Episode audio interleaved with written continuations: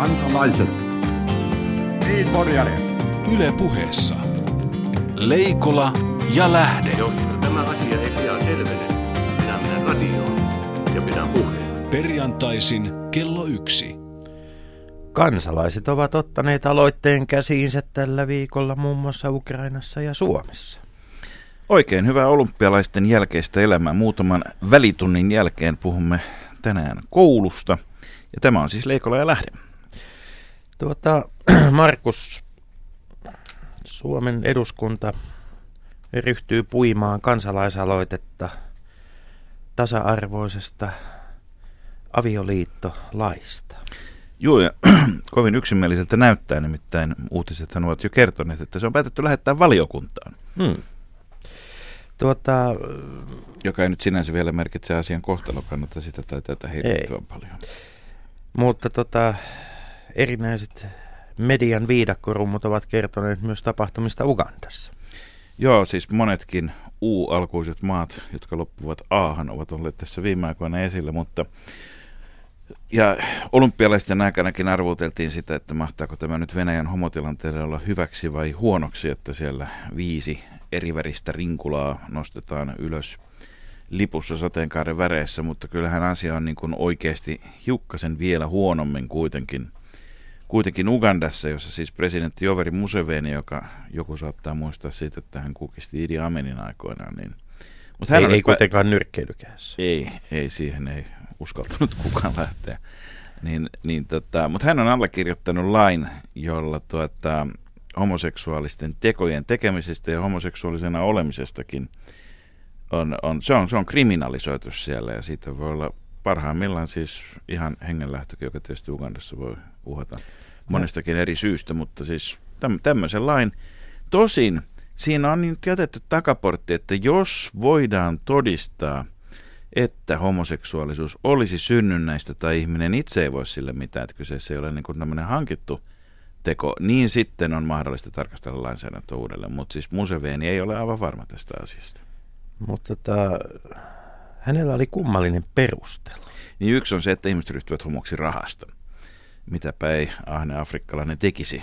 Niin, niin tota. Eikös hän ole itse siis on, Ugandan rikkain mies? Ugandan rikkain mies. Totta kai. Ja sitten, tämä, tota, tämä, tämä, nyt, nyt olisi kyllä kiinnostavaa tietää, että mitä sieltä Musevenin kaapista löytyy vai rahaa.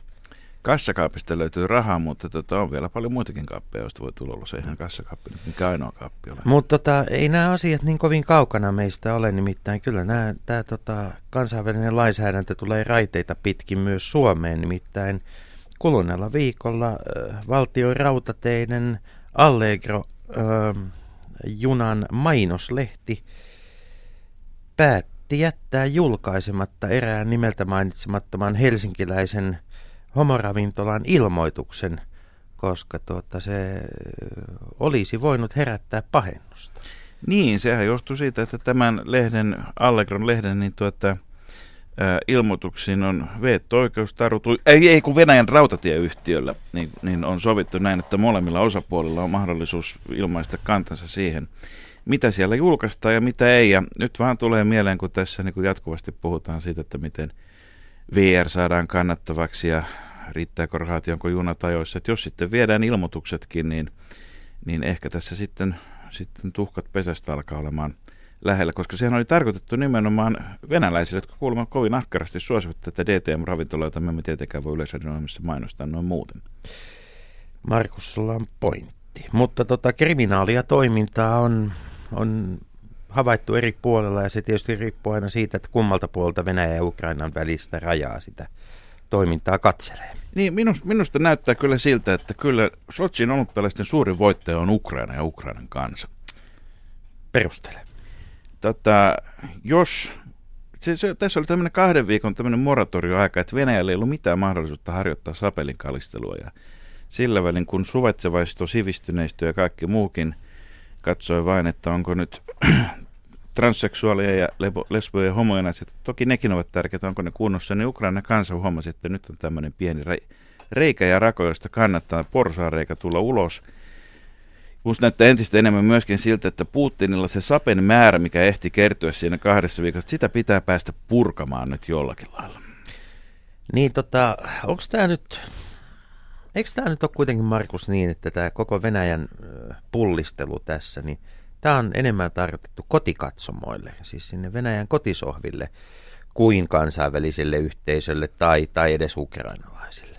Niin jos katsotaan yleensä, että kumpaa, olipa kyse mistä suurvallasta tahansa, Amerikan tai Venäjän tai muodollisen Neuvostoliiton, että et, et mikä yleisö niitä kiinnostaa kaikkein eniten, niin ainahan se on se kotimainen yleisö, joka kuitenkin on huomattavasti mielenkiintoisempaa kuin se, että tuota, onko Catherine Ashton nyt kulloinkin niin tota, Brysselissä vai Kiovassa tai muuta, niin mä luulen, että se ei ihan hirveästi sit kuitenkaan herra Putinin yöunia vie.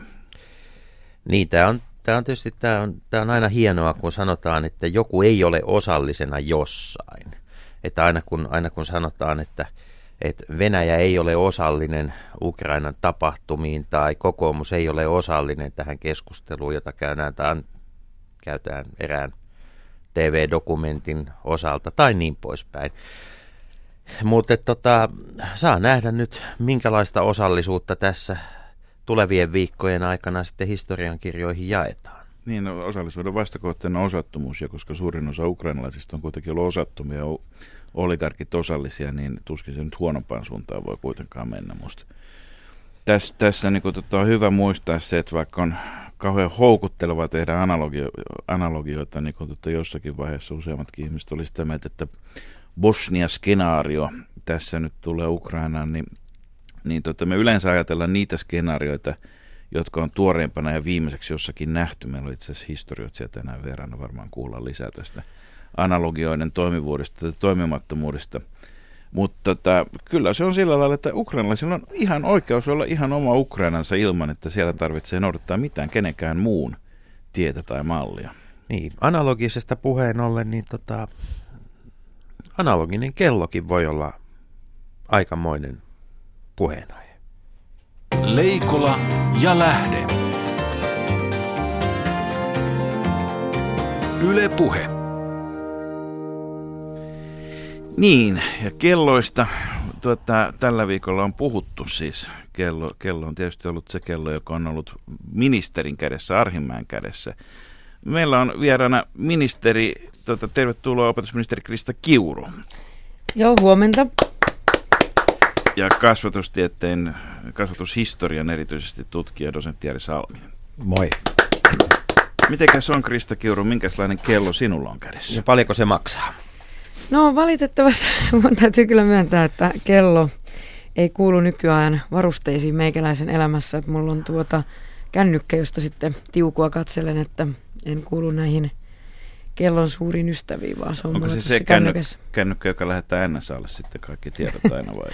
Onko no, se se toinen kännykkä, joka monenlaista väitetään, tiedot? Että yhteyksien piirissä ollaan, mutta, mutta tota, ehkä siinä semmoinen kummallinen puhemivapaus tuntuu ihmisen elämässä olevan tämmöistä harhaa, että kun ei ole kelloa, niin ajattelee, että kello ei määrittele meidän elämää, mutta kyllä se kännykästä ministereillä kuitenkin ole avustajat sen takia, että he kertovat, että paljonko kello on ja mihin ministerin pitää nyt lähteä, eikä nyt mennä tässä keskustelussa tähän kantokykyluokkaan A yksi kuuluvaan Paavo Arhinmäkeen ää, niin kuin Sotsin osalta, vaan, vaan tota, kysyn ihan suoraan, että miltä tämä, Krista, on kuulostanut tämä keskustelu Paavo Arhinmäen kellon hinnasta kuluneella viikolla?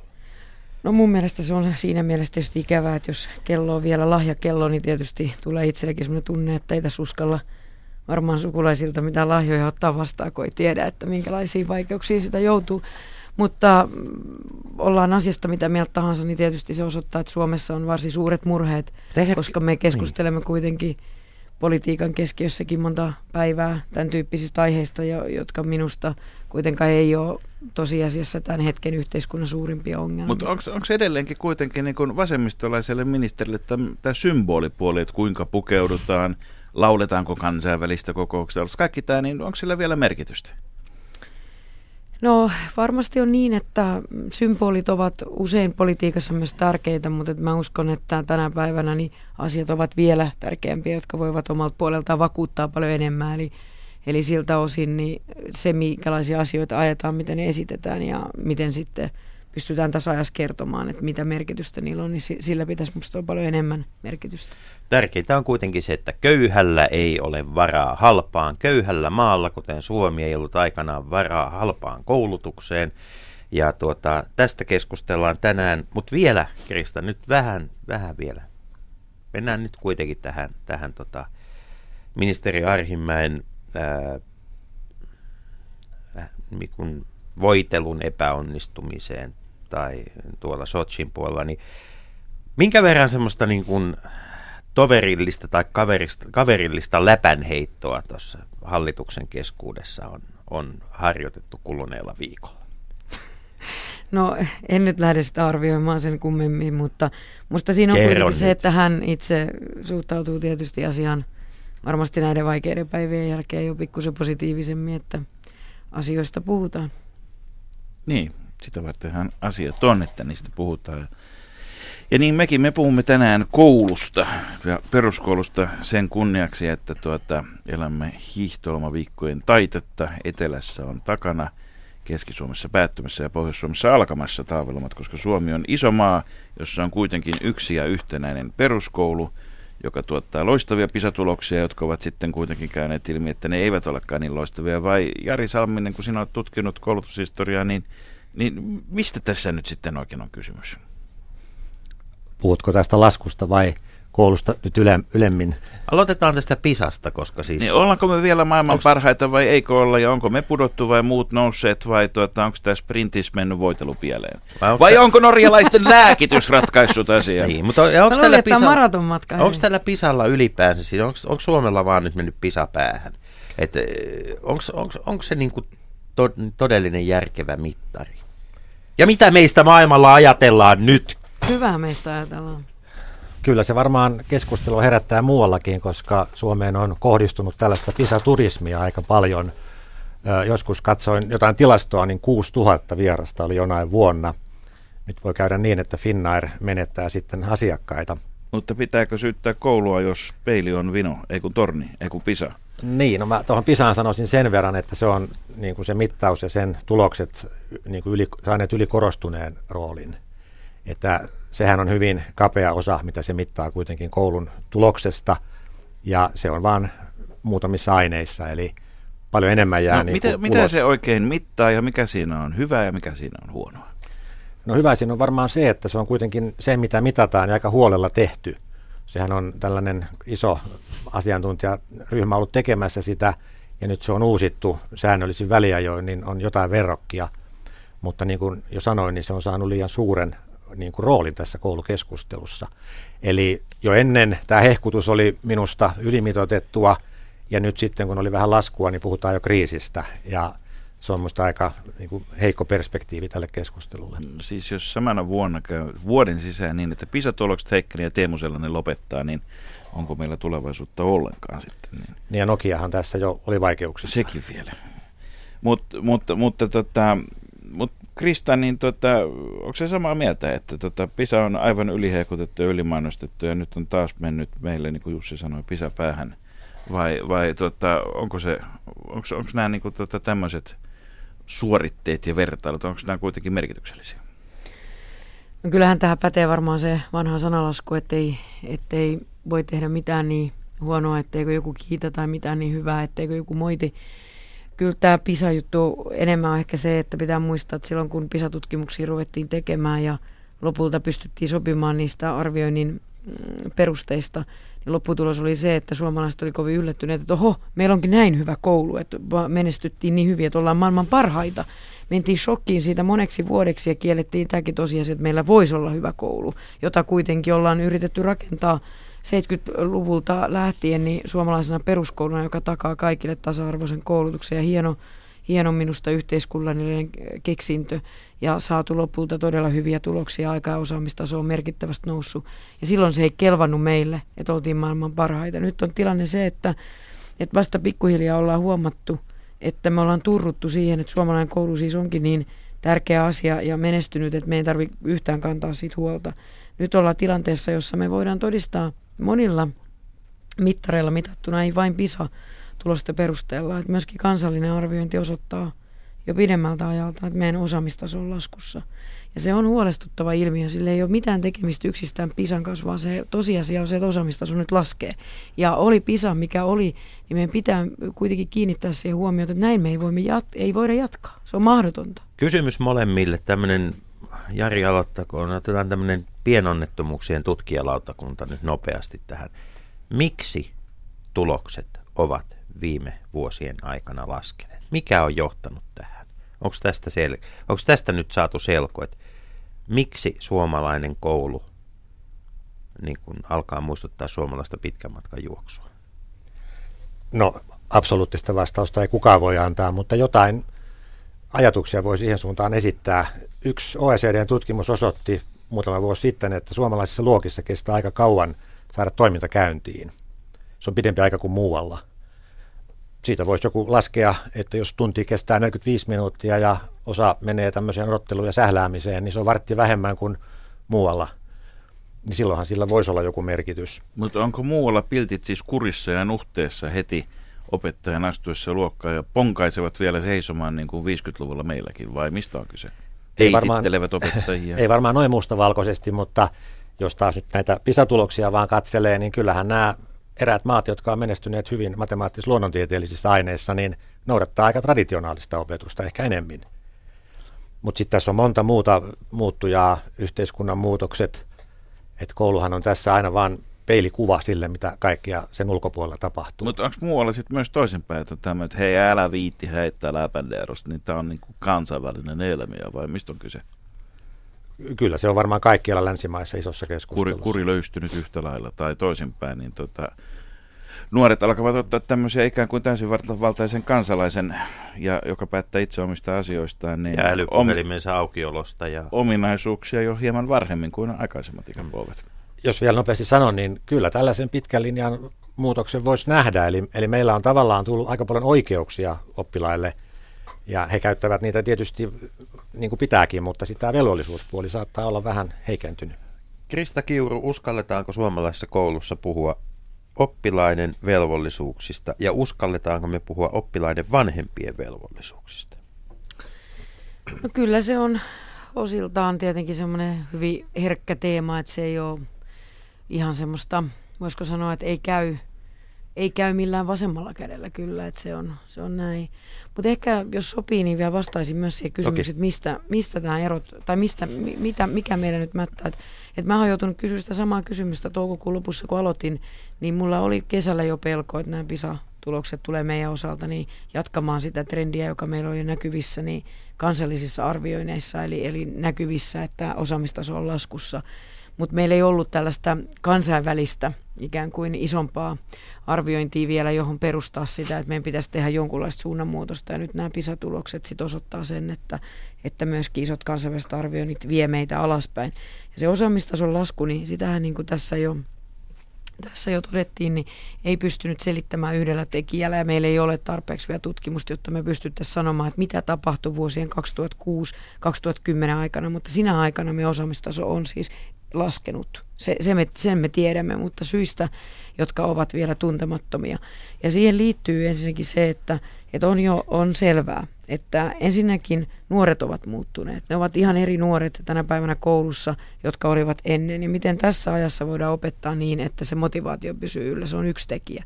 Mutta iso tekijä, se, se koko kattava linja on se, että suomalainen peruskouluhan on tasa-arvoprojekti. Ja nyt tämä tasa-arvoprojekti on meillä vaarantunut. Me nähdään se siitä, että meidän koulujen väliset erot ovat jo esimerkiksi lukutaidossa koulujen välillä kaksi ja puoli vuotta. Tämä on isoja juttuja. Kaksi ja puoli vuotta. Kaksi ja puoli vuotta siis koulujen et, välillä. Eli kun me puhutaan oppivelvollisuuden mm. pidentämisestä tai lyhentämisestä vuodella, niin se on ihan, ihan tota, huomattavan paljon vähemmän kuin mitä koulujen väliset erot. Avataan ja. vielä tämä kaksi ja puoli vuotta. Eli siis tarkoittaako se sitä, että, että jos lapsi menee yhteen, Suomessa huonoimpaan kouluun ja parhaimpaan peruskouluun. Mitä se kaksi ja puoli vuotta silloin tarkoittaa? Tarkoittaako se sitä, että millä niin kun, siinä koulun tehokkuudessa opettaa lasta lukemaan? No ei ihan niin yksinkertaisesti voi sanoa, että meillä on hyvät ja huonot koulut. Sitä meillä ei ole noin niin kuin isossa kaavassa katsottuna. Niin, mutta meillä on jo tutkimusten mukaan meillä on pikemminkin niin kuin poikkeuksellisen vähän hajontaa eri koulujen välillä siis verrattuna jos muihin, me, joo, muihin jos, maihin. Totta kai, jos me verrataan muihin maihin, niin eihän meillä tasa, siis me ollaan erittäin tasa-arvoinen systeemi. Mutta kun skuupataan sinne sisään ja katsotaan, mitä meillä tapahtuu, niin meillä jo näin tasa-arvoisessa koulusysteemissä erot ovat kasvussa. Saman Toinen, koulun sisällä. Vai Ei, kun koulujen siis koulujen välillä. välillä. Sitten koulujen tullaan, välillä. Sit tullaan koulujen sisälle. Ja nyt se ongelma on siinä, että meidän paras kymmenen prosenttia niin, ja heikoin kymmenen prosenttia oppilaista koko maassa, hmm. niin heidän väliset erot saattavat olla viidestä seitsemään vuotta jo, oppimiserot.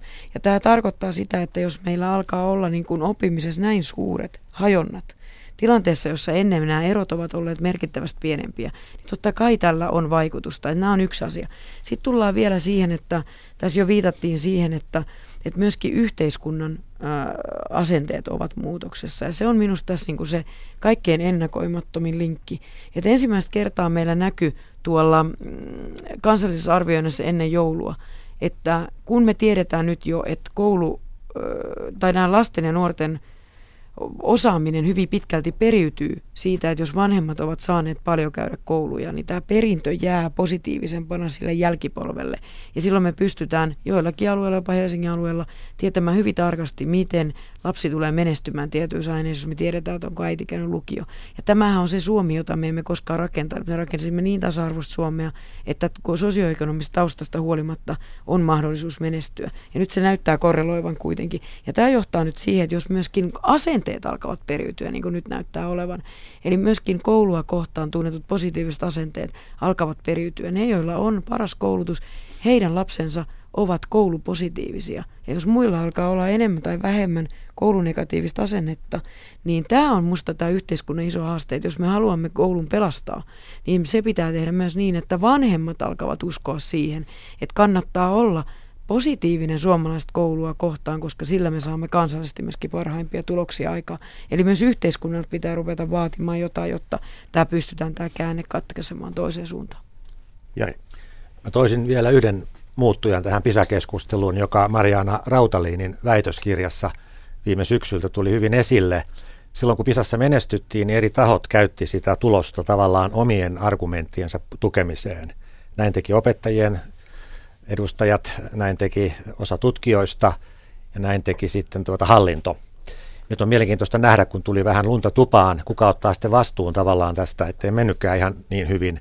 Vai käykö tässä niin, että nyt taas kun on huonoja tuloksia, niin sitten sitä omia agendoja viedään niiden tulosten avulla niin kuin eteenpäin. Vanha venäläinen sananlasku, voitolla on monta isää, mutta tappio on orpo. Joo, se on aina hupaisan näköistä, kun hyppykeppi katoaa kesken lennon, mutta tuota... Palataan vielä, vielä hetkeksi tähän, tähän muutokseen. Onko suomalaisten kotien asenne muuttunut? Mä, seuraava, seuraava kysymys on arvolatautunut ja johdatteleva. Onko suomalaisista kodeista tullut viihdekeskuksia lapsille? Et, et, tota, onko enemmän ja enemmän tärkeää vanhemmille se, että lapsi viihtyy, kun se, että että lapsi oppii? No sellaista tutkimustulosta ei, ei varmaan voi tässä yhteydessä nyt tuoda esille, mutta kyllähän tällainen muutos meidän yhteiskunnassa on käynnissä. Sehän näkyy teidän Yleisradiossakin. Ei, siis meidän. Se on ihan yhtä sama, samalla tavalla sinun, Jari. Meidän. Meidän. Niin. Meidän kaikkien. Niin.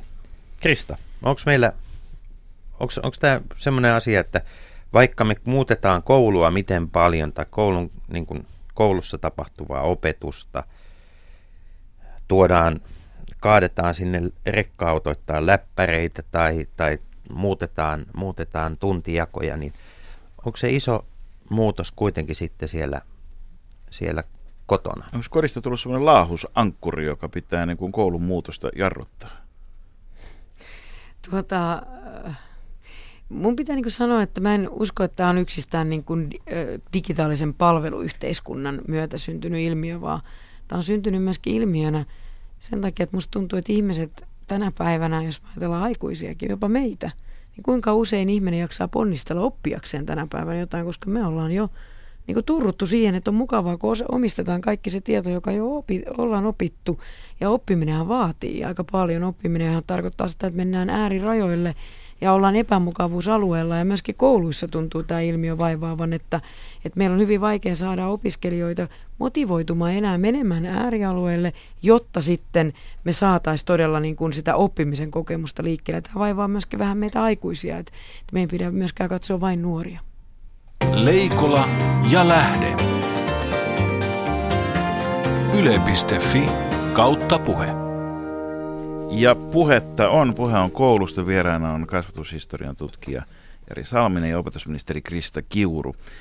Sanoit tuossa, Krista, että, tuota, että ihmiset eivät jaksa välttämättä ponnistella ja muuta, mutta sitten tuota, meillähän on samaan aikaan siis tämä yhteiskunta, jossa entistä enemmän mitataan sykettä ja mennään punttisaleille ja joogatunneille ja muuta. Siis, siis ikään kuin ponnisteleminen on eriytetty muusta elämästä.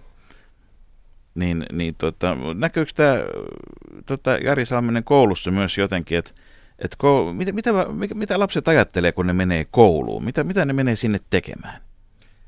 No kyllä tässä murrosaika on varmasti käynnissä. Mä olen joskus runollisesti kysynyt, että mitä jää koulusta jäljelle, kun yksi Jumala on kuollut, valtio heikentynyt ja masuunit suljettu. Kyllä se jossain näkyy silloin. Eli nämä perinteiset koulun isot koordinaatit on tavallaan niin kuin murtuneet no, tai niin murroksessa. Sosiaalinen media I R L, siellä voi nähdä in real life ihmisiä. Niin, ja monet asiat, mitä koulusta tehdään, niin näyttäytyy varmasti nykynuorelle vähän eri perspektiivistä kuin vaikka mun nuoruudessa. Se maailma oli yksinkertaisempi ja jatkuvampi ja stabiilimpi. No mikä merkitys on sillä, että hei, voihan mä lukea Googlesta ja Wikipediastakin kaiken? Niin, tämä on tämä keskustelu, mikä käydään. Aika vähän meillä on pitkäkestoista näyttöä siitä, että tietotekniikka todella auttaisi siinä syvällisessä ymmärtämisessä. Silloin tietysti apua havainnollistamisessa ja se voi tuoda tällaista iloa sinne hetkeksi, mutta eihän se poista sitä tekijää, että se tieto täytyy kuitenkin niin kuin omaksua. Eli tarvittaisiin syvältä, syvällistä ymmärtämistä syvällisen ymmärtämisen merkityksestä. Niin ja ehkä opetussuunnitelmassa vähän karsintaa, että opetettaisiin vähän vähemmän, mutta sitten perusteellisemmin ja jotenkin sitä kunnolla pohtia. Nyt se on semmoista läpijuoksemista edelleen monissa sisällöissä ja teillähän on nyt uudistus käynnissä. Opetushallitus työstää uusia perusteita. Odotan mielenkiinnolla, koska kaikki aikaisemmat komiteat on luvanneet karsia ja koskaan ei ole näin käynyt. Niin tämä karsintahan on juuri sellaista, että, tuota, että kaikki ovat sitä mieltä, että pitäisi karsia niiden muiden aineiden tunteja. Oma taustani on sellainen, että mä olen aikanaan opiskellut entisessä Sortavalan seminaarissa, eli Hämeenlinnan opettajankoulutuslaitoksessa, joka sekin on jo historiaa. Tuota, ja ja tuota, työskennellyt joku sen vuoden sitten aikanaan, aikanaan myös luokanopettajana, kunnes huomasin, että se on, se on työnä aivan liian kuluttavaa ja, ja, ja, ja tota, se, on, se on äärettömän raskasta ja raadollista työtä. Ja siltä ajalta, ää, siitä ajasta tähän aikaan, kun, kun niiden silloisten kollegoiden kanssa puhuu, jotka haluaa, jaksavat sitä työtä vielä tehdä, niin kyllä kaikki sanoo, että se lasten Lasten semmoinen niin kuin keskittymiskyky on selkeästi heikentynyt, että se semmoinen kolme varttia, mikä on aikanaan ollut se, se niin kuin keskittymisen kaari lapsillakin, niin se, moni, moni opettaja sanoo, että osa luokasta jaksaa sen kymmenen viisitoista minuuttia yhtä aihetta ja sitten pitäisi vaihtaa jo täysin aihetta, että lapsi pysyisi motivoituneena. Jari, onko tässä, onko tässä kyse jostain semmoisesta isommasta yhteiskunnallisesta muutoksesta, joka, joka tulee vaikuttamaan niin kuin ihan työelämään, kaikkeen muuhun ihmisten, ihmisten niin kuin kykyyn pitää, pitää yllä omia sosiaalisia suhteitaan? Kyllä, näin voisi ajatella ja se hektisyys näkyy sitten kasvatuksessa ja se on ehkä aika haaste sinne, koska nämä prosessithan on just erilaisia kuin monet muut median talouden prosessit, eli vaikea luokka, sen saaminen sosiaalisesti toimivaksi ryhmäksi, niin sehän on pitkä aika. Sitä ei ole tavallaan mitään nopeuttavia elementtejä siihen. Siinä on jotain tällaista antropologista. Tomi Hoikkalan tutkimus Apinat pulpetissa tuli viime syksynä. Ja, ja jos, siinä... jos siis viisikymppiset tutkijat oli itse koulun penkillä pitkään. Mm. Joo, ja Tommi sanoi hyvin jossain teidän ohjelmassa täällä studiolla, että siinä luokkahuoneen eetoksessa on jotain semmoista ikiaikaista, jota tavallaan niin kuin voisi myös pitää voimavarana. Eli jos siinä saadaan niin kuin semmoinen hyvä ympäristö, niin sitten monet näistä ongelmista poistuu.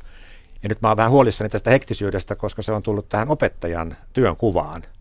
Heillä on yhä vähemmän aikaa tähän perustyöhön, kun on kaiken näköistä projektia ja mittaamista ja laatuhanketta. Ja sitten sen on vielä eriytetty tuota entistä haastavampia oppilaita. Nyt tulee O P S-uudistus ja sitten vielä jotain muuta. Krista, miltä tämä kuulostaa? No, mun täytyy sanoa, että mä yhdyn kyllä siihen, että totta kai yhteiskunta on muuttunut. Tämä on aivan eri yhteiskunta kuin se yhteiskunta, jossa itse koululaisena elin. Eli pitää muistaa, että ei me voida ajatella, että tämän päivän koulu olisi eilisiltä pohjilta nouseva niin kuin hyvä peruskoulu, vaan kyllä tässä ajassa tarvitaan tämän ajan oppeja. Mun mielestä se on niin kuin jotenkin masentavaa, että me ajatellaan, että me voimme tässä ajassa niin kuin jotenkin palata taaksepäin. Se on, se on mahdotonta, että tässä ajassa täytyy vaan niin kuin tämän ajan niin kuin lainalaisuuksilla mennä. Minuakin todella paljon säälittää se, että tämä on tällaista tosi T V-aikaa ja, ja sellainen niin kuin keskittymiskyky ja halu omistautua on, on toisenlaista. Ei ole enää sitä, että koko maailma oli siinä, että, että Kiuruilla oli kotona niin tietosanakirjojen joukko niin kuin kirjahyllyssä, jos ei paljon muita kirjoja ollut, kun mäkin olen työväen kodista lähtöisin, niin, niin se oli suuri juttu. Siinä oli mun koko internettini. Ja tänä päivänä meidän lasten ja nuorten mahdollisuudet on aivan toiset. Mutta meidän pitäisi pystyä tässä ajassa kuitenkin rakentamaan sellaista koulua, joka saa hyviä tuloksia aikaan. Ja sille ei voi mitään, että meidän lapset ja nuoret ovat syntyneet tällaisen diginatiiveina. He ovat syntyneet tällaisen digitaaliseen palveluyhteiskuntaan. Heidän niin kuin kantokykynsä niin kuin tämä matka on ehkä vähän toisenlainen kuin koskaan ennen. Ja se näkyy tietysti jo varhaiskasvatuksen puolella, jossa, jossa se, se jaksamiskyky on toista luokkaa kuin koskaan aikaisemmin. Mutta meidän pitäisi pystyä myöskin tekemään sellaista koulu-uudistusta, nyt kun tämä ikkuna on auki, johon, johon Jarikin viittasi, niin, niin meillä on tällä hetkellä opinto, iso opintoremontti menossa siinä, että mitä meillä opetetaan peruskouluissa. Ja nyt sitä sisältöä haetaan. Meidän pitäisi pystyä tähän aikaan räätälöimään sellainen paketti, jolla seuraavat kymmenen vuotta voitaisiin mennä niin, että oppimistulokset nousevat. Ja tämä haaste on vaan sellainen, että se on otettava vastaan, eikä, eikä jäätävä niin kuin paikalleen murehtimaan, että maailma on nyt muuttunut. Jari, mitä muualla maailmassa tehdään?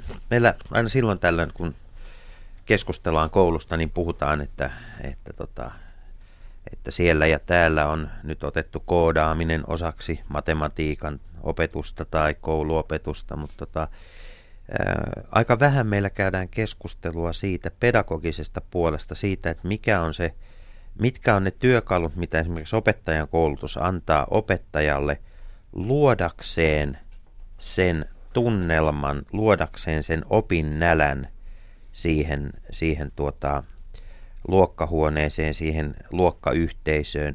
Ja, ja sitten samaan aikaan täytyy sanoa, että et kuitenkin opettajan koulutus tarkoittaa käytännössä sitä, että, että on hirvittävän hidasta tämmöisen niin kuin koululaitoksen uudistaminen, koska jos opettajilta vaan vaaditaan ja sitten on ne muutamat vesopäivät per vuosi, jossa opettajat kouluttautuvat, niin miten, ja jos miten, niissäkin painopiste uuden tietoaineksen omaksumisessa, niin, eikö menetelmissä? Niin, miten, miten, mitä muualla maailmassa tehdään toisin? Mitä, mit, miten maailmalla pyritään koulutusta kehittämään? No tohon olen tutkijana varmaan väärä henkilö vastaamaan. Pitäisi olla sen maan olen kuitenkin oikea henkilö kysymään ja kysyn. kysyn. Joo, mutta tutkija ei, ei lähde seikkailemaan. Mm. Se mitä nyt tiedetään, niin kyllähän meidän koulu hyvin niin kuin siinä mielessä kansainvälisesti pärjää, että ei tässä nyt mitään sellaista alasajon vaaraa nyt vielä ole. Eli ollaan me edelleen siellä PISassakin, johon pitää suhtautua kriittisesti. Ihan, ihan hyvin pärjätty. Muutama maa meni ohi. Laskua on ja siihen on monta selitystä, niin kuin tässä on jo tuotu. Sitten tämä jälkimmäinen kysymys, että mitä opettajan koulutus voi tehdä, niin me ollaan myös vähän samanlaisen niin kuin höykytyksen kohteena. Eli, eli tuota, on monenlaisia vaatimuksia, mitä meidän pitäisi pystyä esimerkiksi aineenopettajille kuusikymmentä opintopisteen yhden vuoden opinnoissa tuottaa. Heidän pitäisi sen jälkeen hallita erityisoppilaat, maahanmuuttajat, uusimmat tietotekniset tota noin, niin, taidot. Aika, aika mahdoton yhtälö. Onko osa näistä vaatimuksista myöskin ristiriitaisia? Jos palataan tuohon, mitä Krista sanoi, koulun tasa-arvo pyrkimyksistä, kun meillä muuten taas kannustetaan kilpailua esimerkiksi yhteiskunnassa. Ja sitten on tullut tämä koulushoppausilmiö, jota nyt varmasti joskus on ollut oppikoulun aikana aikaisemminkin, niin tota, ennen peruskoulua, mutta siis samaan aikaan meillä sitten, tota, jos katsotaan hallintoa ylipäätään, niin, niin pyritään niin kun hakemaan terveydenhuollon puolella, joka on toi, opetuksen lisäksi toinen, va, siis tota, päämenoerä koko yhteiskunnan julk, julkisista menoista, niin tota, haetaan koko aika ikään kuin tehostamistapoja ja isompia yksiköitä ja kaikkea semmoista, joka ei niin kuin välttämättä kuulosta siltä, että sillä edistetään semmoista niin kuin käytännön oppimistulosten ja parempien kansalaisten kasvattamista.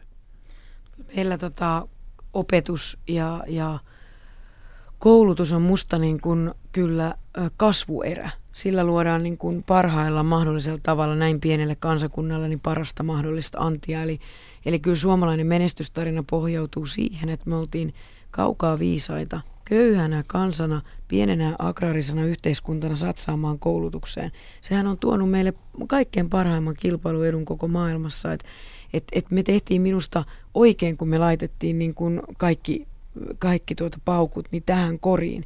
Et kyllä koulutus on tuonut niin kun parhaimmat hedelmät siinä suhteessa, että me ollaan yksi maailman osaavimmista kansoista aikuistutkimuksen mukaan, joka nyt eka kertaa tehtiin. Eli, eli meidän niin kun aikuiset ovat maailman osaavimpia kuusitoista kuusikymmentäviisi luokassa, mutta sitten tullaan siihen, että, että osataanko me hyödyntää sitä osaamista jatkossakin niin, että me ollaan yhä maailman huipulla. Koska samassa tutkimuksessa niin meidän kaikkein nuorimmat siitä ryhmästä menestyivät huonommin kuin aikaisemmat sukupolvet, ja tämä on se haaste. Ja musta meidän pitää pystyä kääntämään nyt tämä kehitys, joka on laskukaaressa siinä, että meidän osaamistaso laskee kaikilta tämänhetkisiltä peruskoulussa niin kuin käyviltä niin nuorilta. Ja meidän pitää pystyä tämä taittamaan, koska ennenkin pystyttiin olemaan maailman fiksumpia. Mutta eikö me olla nyt pikemminkin leikkaamassa kaikkia julkisia menoja, eikä suinkaan panostamassa lisää? Ei tämä ole ainoastaan rahakysymys. Jos rahalla tämä ratkaistaisi, niin tämä olisi helppo juttu, koska Suomihan satsaa keskiarvolla O E C D keskiarvossa, niin mehän satsataan... Satsataan, tota, keski, siis O E C D-maiden keskiarvoa laitetaan rahaa koulutukseen, että se ei niin kuin tätä ole saanut tätä suurta ö, osaamista aikaan, että yksistään, että me oltaisiin laitettu hirveästi rahaa tähän. Tähän ei niin hirveästi ole rahaa investoitu, mutta ei me ole myöskään investoitu tähän aikaamme, koska jos me katsotaan, niin meidän lapset ja nuoret ja opettajat ovat keskimääräistä vähemmän koulussa kuin monissa muissa maissa, varsinkin kun verrataan tuonne tuonne näihin menestyneisiin Aasian maihin, että myöskään ajalla tätä ei ole ratkaistu. Apua, meinaatko puuttua hyvää pyhiin suomalaisiin kesälomiin? Joo, ei, mutta en aio, koska ei kysymys on myöskään siitä, että pelkästään sieltä laitetaan porukka istumaan pidempään koulupenkiltä, tätä ratkaistaisiin, vaan siinä sisällössä, miten me se tehdään tulevaisuudessa, miten me opetetaan, on minusta se iso tarina. Ja sitä me rakennetaan nyt niin, että meidän pitää kerätä koko tämä yhteiskunnan voimat nyt miettimään, että miten tulevaisuuden peruskoulussa tehdään asioita paremmin. Ja me ollaan tänään asetettu siihen iso, laajapohjainen porukka pohtimaan sitä, ja otetaan koko, koko suomalainen yhteiskunta parhainen voimineen niin pohtimaan, että miten suomalaiset peruskoulussa tehtäisiin. Mitä tästä tänään asetusta työryhmästä, mitä sieltä tulee ulos? No kyllä, sieltä tulee tämän vuoden aikana ulos se, että miten me voitaisiin näitä meidän työskentelymenetelmiä kehittää niin, että myöskin tulevaisuuden koulussa se olisi niin kiinnostavaa, että meidän lapset ja nuoret motivoituisi niitä osaamistaan näyttämään. Ja meillä on tarkoituksena työskennellä niin tutkijoiden, vanhempien kuin ihan jokaisen meidän kanssa niin, että käydään laajaa vuoropuhelua siitä, että mihin suuntaan ollaan menossa. Ja tuloksia tulee niin, että me laitamme ne kaikki opintosuunnitelmatyöhön, joka on nyt tässä meneillään. Leikola ja Lähde. Osallistu lähetykseen Shoutboxissa. Yle piste fi kautta puhe. Arvoisat radion kuuntelijat, seuraa myytin murtohetki. Otamme pöydälle suuren tabun. Koulutuksen tasa-arvo. Kuinka tasa-arvoista peruskoulu on tänä päivänä? Meillä on koulut, jotka haluavat erikoistua. Kouluille on entistä tärkeämpää markkinoida itseään ää, oppilaiden vanhemmille. Meillä on varsin tähtitieteellisiäkin, jopa tähtitieteeseen erikoistuneita kouluja Suomessa, mutta, mutta tää, onko tämä niinku illuusio, että kun, kun lapsi menee Ivalossa kouluun, tai hän menee Kalliossa kouluun, että hän muka saa sen saman tasa-arvoisen. Onko se edes mahdollista, että se tulee niin kuin robotteja ulos kaikilta? Niin. Onko tasa-arvo? Toivottavasti on, ei. Toivottavasti onks, ei tule onko tämä tasa-arvo johtanut siis tasapäistämiseen? No, jos täytyy sanoa, että ei suomalainen koulu kannusta eikä kasvata minusta robotteja. Kyllä me osataan kasvattaa hyvin tietoisia, fiksuja nuoria. Me täytyisi vaan löytää heissä se sisäinen kipinä olla utelias ja kiinnostunut oppimaan. Ja, ja nyt se on minusta se sisäinen kipinä pikkusen, pikkusen äh, kadonnut. Ja voi sanoa, että jos meillä aikuisillakaan sitä aina ei ole, niin, niin onko tuo jälkiporvi sitten yhtään sen parempi. Eli, eli pitäisi nyt vaan osata rakentaa tämä, tämä, tämä juttu niin, että he myöskin motivoituisivat. No sitten, mitä tulee tähän koulujen erikoistumiseen ja, ja oppimiserojen kasvuun tai siihen, että ollaanko me ylipäänsä tasa-arvoisia, niin tasa-arvoisia koulujärjestelmältä, niin mä oon monesti miettinyt sitä sen jälkeen, kun toukokuussa aloitin näissä hommissa, että keitä me oikeasti pitäisi opettaa. Pitäisikö opettaa lapsia ja nuoria vai heidän vanhempiaan? Ja, tuo kuulostaa melkein siitä, että tuossa on jo vähän vastaustakin. Niin, mutta että, siis mun pitää sanoa se, että kun koulutuksen, ne joilla on hyvä koulutus, niin heidän jälkipolvensa hyötyvät siitä todella, todella paljon sen takia, että se perintö, jonka he jättävät, niin ei ole nämä autot ja pelit ja vempeleet, vaan tosiasiassa he jättävät asenteet olla uteliaita koulutuksesta. Ja kun koulutus kasautuu myöskin siinä, että eikä ne, joilla on... se ole huono asia, että, että nämä hyvät asenteet perintöiksi... Jos me saa mennä loppuun, niin katsotaan nyt sitten. Asenteet. Ei, kun se on tietenkin hyvä, että me menestytään, mutta se ongelma koulutuksessa tasa-arvon kannalta on se, että ne, joilla on jo koulutusta, niin heille sitä koulutusta myöskin tilastollisesti näyttää kasautuvan. Ne, joilla ei ole ollenkaan koulutusta, niin he eivät jotenkin pääse sinne koulutuspolulle kiinni. Ja tämä on iso haaste, koska silloin myöskin se seuraava sukupolvi jää osittain osattomaksi niin positiivisten asenteiden kuin myöskin sen, niiden oppimistulosten suhteen. Ja tässä suhteessa meillä on paljon parannettavaa, koska tämän pitäisi olla niin, että sosioekonominen tausta ei vaikuta oppilaan oppimistuloksiin eikä myöskään hänen koulua kohtaan osoitta, osoittautuneisiin asenteisiin. Mutta tämä ei ole nyt niin vesiselvää tämä Mut asia. Si- silloin kun peruskoulua seitsemänkymmentäluvulla puuhattiin ja kuudenkymmenenluvun lopussa, niin silloinhan kyse oli nimenomaan siitä, tai ne argumentit oli, että kaikille pitää antaa mahdollisuus Kyllä. siihen, joka on ihan eri asia, että käyttääkö kaikki sen mahdollisuuden ja käytettyäänkin, tuleeko niistä kuitenkaan sitten, käyttäkäämme nyt vaikka termejä, jos ei samankaltaisia, mutta käyttäkäämme termejä, että jonkin riittävän tasoisia ja, ja, ja tota, eikö tämä aika iso, iso ero niin kuin siihen, että pitääkö lähteä siitä, että kaikki tuolla jollakin lailla ulos, vaikka kaikilla on mahdollisuus, että missä, mikä on sen oman vastuun osuus ja merkitys?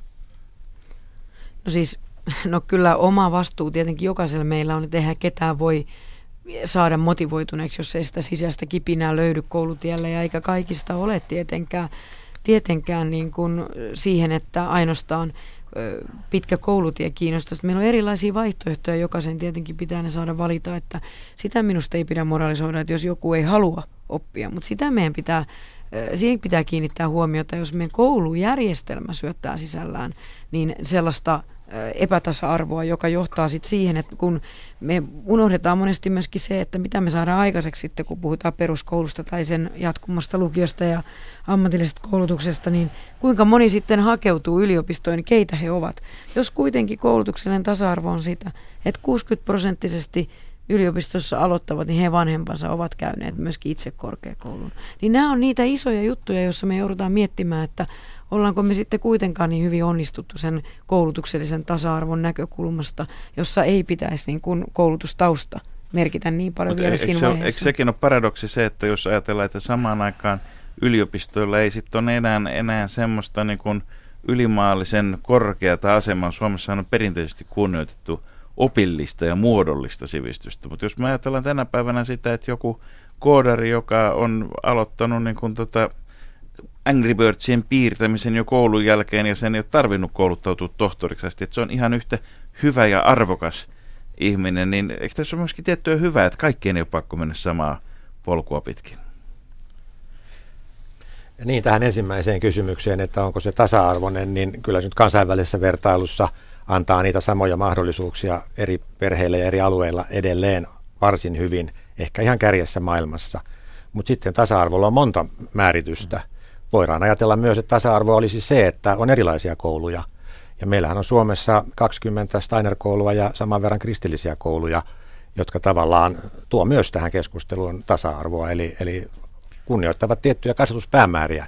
Mennään toiseen tasa-arvon puoleen. Jari, onko, se, onko suomalainen koulu kilttien tyttöjen koulu? Onko tämä siis suomalainen koululaitos sellainen, jossa ö, opettajaksi, ja anteeksi nyt kaikki entiset opiskelukaverini ja, ja nykyiset opiskelijat, anteeksi, kiltit. anteeksi kaikki kiltit tytöt, onko tämä sellainen, että meidän opettajiksi valikoituu ja haluaa liian kilttejä tyttöjä, jotka sitten kun se arki siellä luokkahuoneessa koittaa, niin väsyy. Tyttö on sukupuolineutraali termi tässä joo, tapauksessa. Joo, niin, niin aina, niin aina. Ja väsy, väsyy siihen, siihen työhön, ja onko se niin, että edelleen koulu palkitsee ää, ehkä enemmän sitä hiljaista puurtajatyttöä kuin sitä poikaa, jolla on liian villejä ajatuksia? No, nämä on tällaisia varsin haastavia kysymyksiä vastata mitenkään yksiselitteisesti.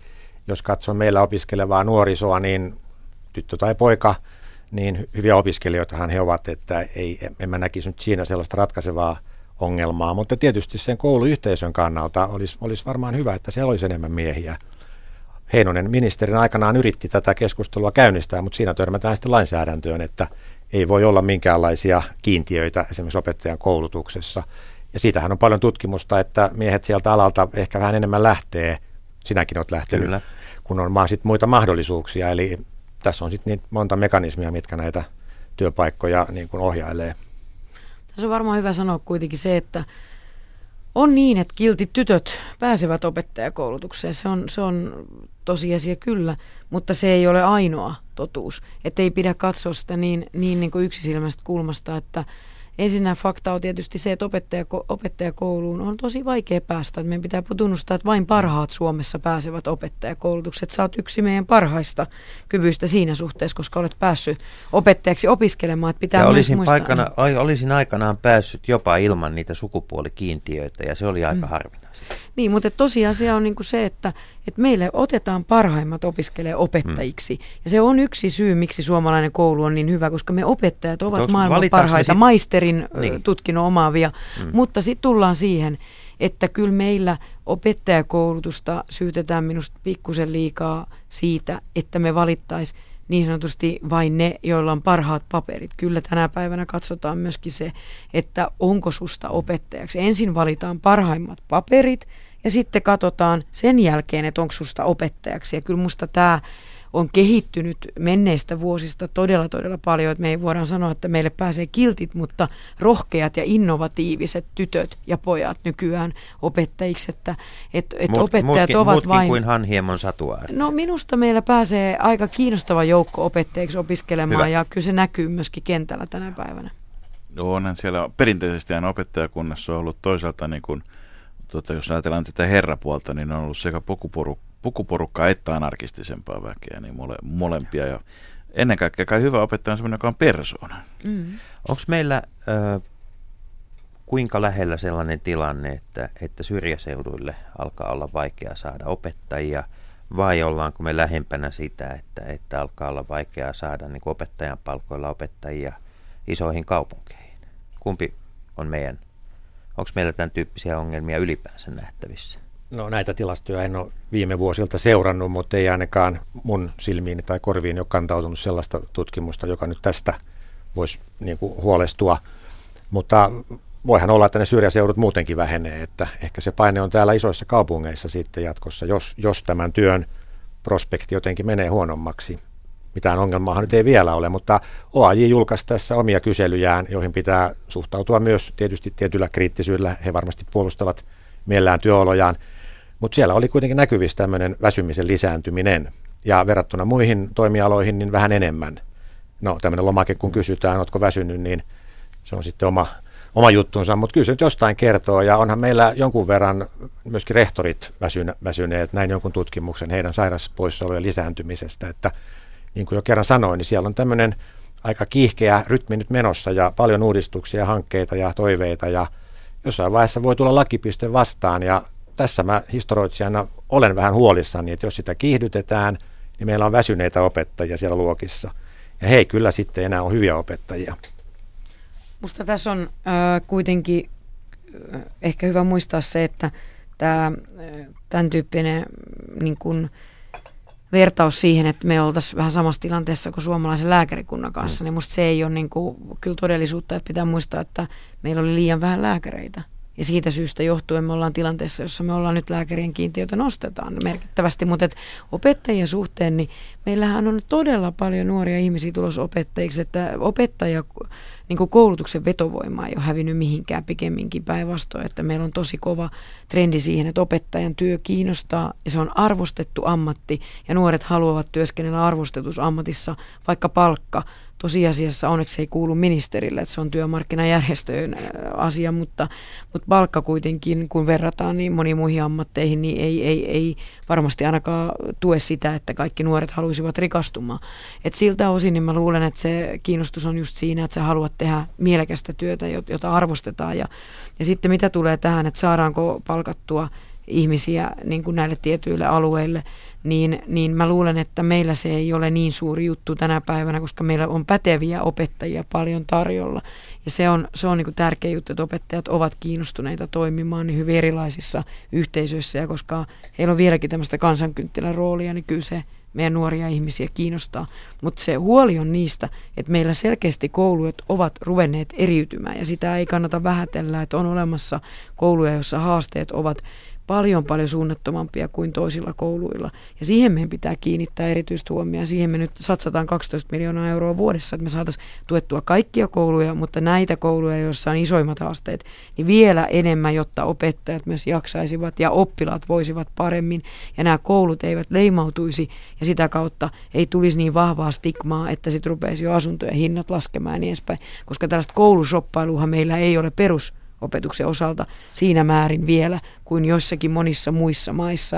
Tämä on iso ilmiö, jotta meillä säilyy tämä tasa-arvoinen, hyvä lähikouluajattelu koko ajan. Meidän pitää satsata myös siinä, että koulut voivat olla vähän erilaisia, mutta silti yhtä tasa-arvoisia. Ja tästä periaatteesta pitäisi pitää kuitenkin kiinni. Jota, jota tietysti vastaan osittain sitten riitelee se, että koulut haluaa itse profiloitua. Niin.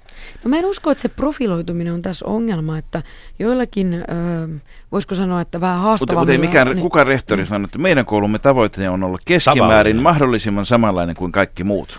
No ei, mutta mä en, mä en pidä sitä niin kuin ongelmana, että jossakin koulussa on vähän erilaisia työskentelytapoja. On, on niin kuin teemotettu tai on haluttu niin kuin satsata tiettyihin asioihin. Että annetaan se mahdollisuus niin kuin, a, siis maailman parhaiten opettajakuntien niin kuin miettiä, että mi, miten me saataisiin parhaiten niin kuin sitä kiinnostusta siellä omassa koulussa pidetty yllä.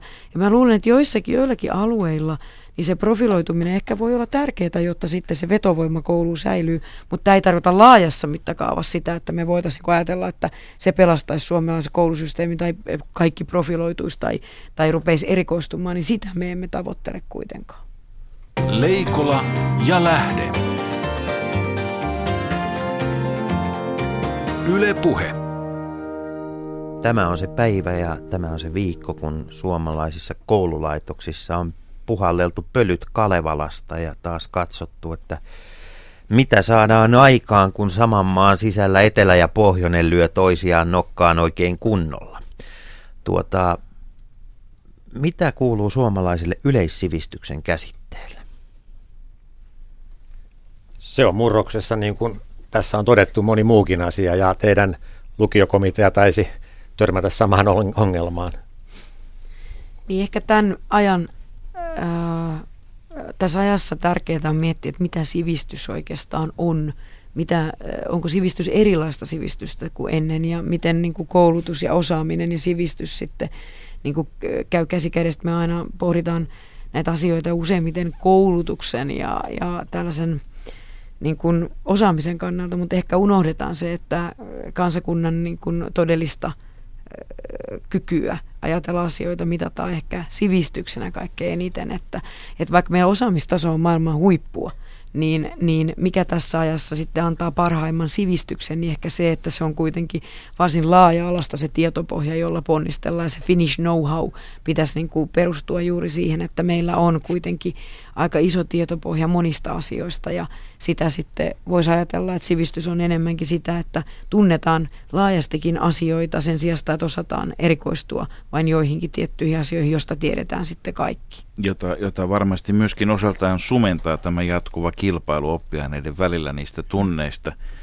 joka niin kuin helposti näyttäytyy semmoisena, että mistä vielä lisää triviaa, eikä mistä jotakin tietämistä ja osaamista. Ja Sa- ihmissuhdetaitoja. Niin, siis, siis muistan myöskin sitä, että osasivistys on sydämen sivistys. Hmm. Saanko heittää tähän snellmanilaisen kommentin? Kohta aika loppuu. Hänhän pohti tätä yleissivistyksen käsitettä ja, ja siinä mielessä uskon hänen teoriaan. Eli, eli muuttuvissa oloissa kuitenkin yleissivistys on paras tae selvitä muuttuvissa oloissa. Mutta mut eikö meillä ole samaan aikaan kuitenkin, että vaikka sanotaan, että tota, on, on olemassa joukko lapsia ja nuoria, jotka niinku varmasti ajattelee, että kunhan Google ja Wikipedia on aina läsnä, että sieltä saa ne faktat. Mutta on myöskin sitten niin tämmöinen toinen trendi, joka on se, että entistä enemmän pannaan hanttiin, ollaan kriittisiä, ollaan valmiita kyseenalaistamaan, joka on siis hyvä asia sivistyksen kannalta. Mä uskon myös siihen, että meidän pitää kasvattaa kriittistä sukupolvea, että eihän se... Voi olla niin, että ei ihmisiä kannusteta ajattelemaan. Ajattelemisen taito on yksi tärkeimpiä taitoja, joita meillä pitäisi olla ja meidän pitäisi pystyä. Pitäisikö sen olla oppiaine peruskoulussa? Ehdottomasti. Ehdottomasti. Minä olen aina kannattanut logiikka, sitä. Mutta logiikka, kuulkaa, se on vaan nyt niin, että me ollaan tehty peruskoulutuntijakoja. Itse en ollut sitä tekemässä. Minä olisin kannattanut sitä, että ajattelutaito entisenä filosofian opettajana ehkä voit opetusministerinä vielä vaikuttaa asiaan. Tähän asiaan kuitenkin ei voi vaikuttaa, koska tilanne on, on niin, että me ollaan tuntijakoja päätetty, mutta jonain päivänä tulee vielä se tarve, se että peruskouluun tarvitaan myöskin ajattelun taidon ainetta, mutta et, et oli miten oli, niin tärkeintä on kuitenkin se, että koulussa opittaisiin ajattelemaan, olemaan terveesti uteliaita, kiinnostumaan asioista, pitämään yllä motivaatiota oppimiseen. Ja se on parasta, ei niinkään se, että mitä ne kaikki oppiaineet sitten on, ja sitä nyt haetaan sitten takaisin, kun halutaan tehdä nykyisestä peruskoulusta vielä parempi jatkossa. Opetusministeri Krista Kiuru, kuinka monta kertaa ministeri ehtii käydä siellä koulun, ihan siellä koulun penkkejä katsomassa vuoden aikana? No itse asiassa nyt mulla on ollut aika paljon iloa tässä viimeisinä kuukausina, että mä oon päässyt melkein joka viikko käymään. Mutta alkuun, niin täytyy sanoa, että kesäaikana tietysti porukat oli lomilla, mutta sitten silloin heti elo-syyskuun alusta niin en ehtinyt. Mutta nyt mä olen ehtinyt käymään lähes joka viikko. Että kyllä se tuo motivointia, kun mä tiedän, motivaatiota mulle myöskin, kun mä tiedän, missä mennään. Että se on todella kiinnostavaa. Mä tapasin eilen opot, satakuntalaiset opot ja niin edespäin. Että kyllä mulla on aika hyvä mahdollisuus on nyt olla kontaktissa siihen, mitä koulumaailmassa tapahtuu. Tänään mä oon menossa Turkuun aikuiskoulutuksen asioista katselemaan vähän lähemmin tätä nykyistä maailmanmenoa ja niin edespäin. Ja meillä on siis tänään Leikola ja Lähteessä puhuttu koulusta ja vieraana on ollut kasvatushistorian tutkija dosentti Jari Salminen ja opetusministeri Krista Kiuru, ja Jussi jatkaa tänään vielä pressiklubiinkin illalla. Mitäs sitten sen jälkeen viikonloppuna? Ää, viikonloppuna Mikkeliin puhumaan Mikkelin raviradan tulevaisuudesta. Olemme M-linjalla, minä lähden Moskovaan. No niin. Leikola ja Lähde. Yle Puhe.